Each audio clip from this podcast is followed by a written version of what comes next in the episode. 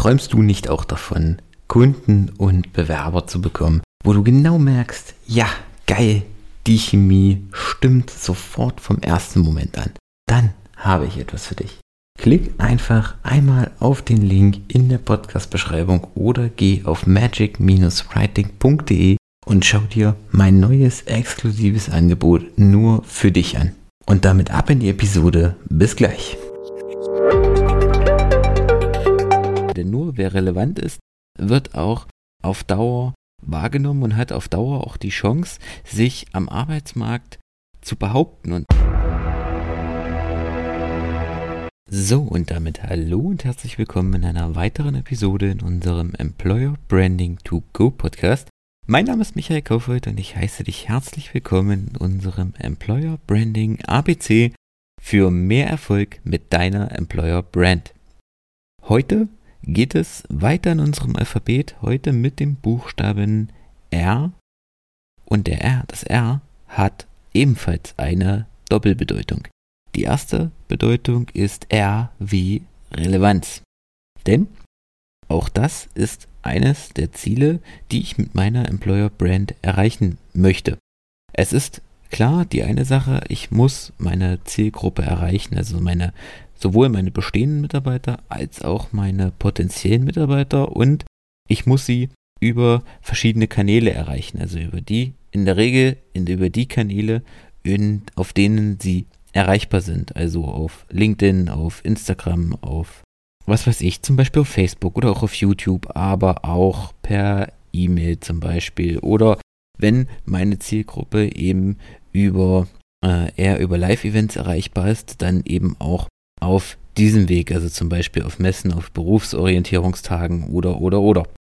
Aber es reicht nicht, meine Zielgruppe einfach zu erreichen, sondern ich muss mit meinem Content dafür sorgen, dass ich für meine Zielgruppe auch relevant bin. Also, sprich, ich muss eine Möglichkeit finden, ich muss Inhalte veröffentlichen, die von meiner Zielgruppe auch wahrgenommen werden. Jeder von uns kennt das. Wir bekommen am Tag bestimmt 100 verschiedene Werbeanzeigen. Es prasseln den ganzen Tag tausende von Eindrücken auf uns ein. Wenn wir jetzt auf irgendwelchen Social Media Plattformen unterwegs sind, noch mehr. Jeder bekommt Bilder, Videos, ähm, Sprachnachrichten, Werbung angezeigt, Audiofrequenzen, alles Mögliche. Und kaum jemand nimmt das alles komplett noch bewusst wahr, sondern wenn wir uns Frag dich selbst in deinem Beispiel, wenn du durch den Instagram-Feed scrollst.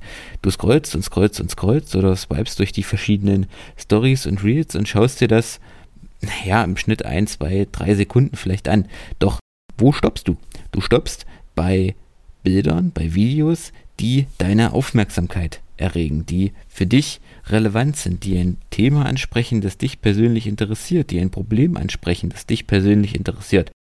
Und genau das ist der zentrale Punkt, den ich mit äh, meinen Inhalten für meine Employer Brand erreichen muss. Ich muss dafür sorgen, dass ich die Ansprüche, dass ich die Interessen, die Anforderungen meiner Zielgruppe anspreche, sodass ich in den Augen der potenziellen Bewerber, der potenziellen neuen Mitarbeiter, aber auch meiner aktuellen Mitarbeiter relevant bin, dass ich wahrgenommen werde. Denn nur wer relevant ist, wird auch auf Dauer wahrgenommen und hat auf Dauer auch die Chance, sich am Arbeitsmarkt zu behaupten und eine wirksame Marke aufbauen zu können.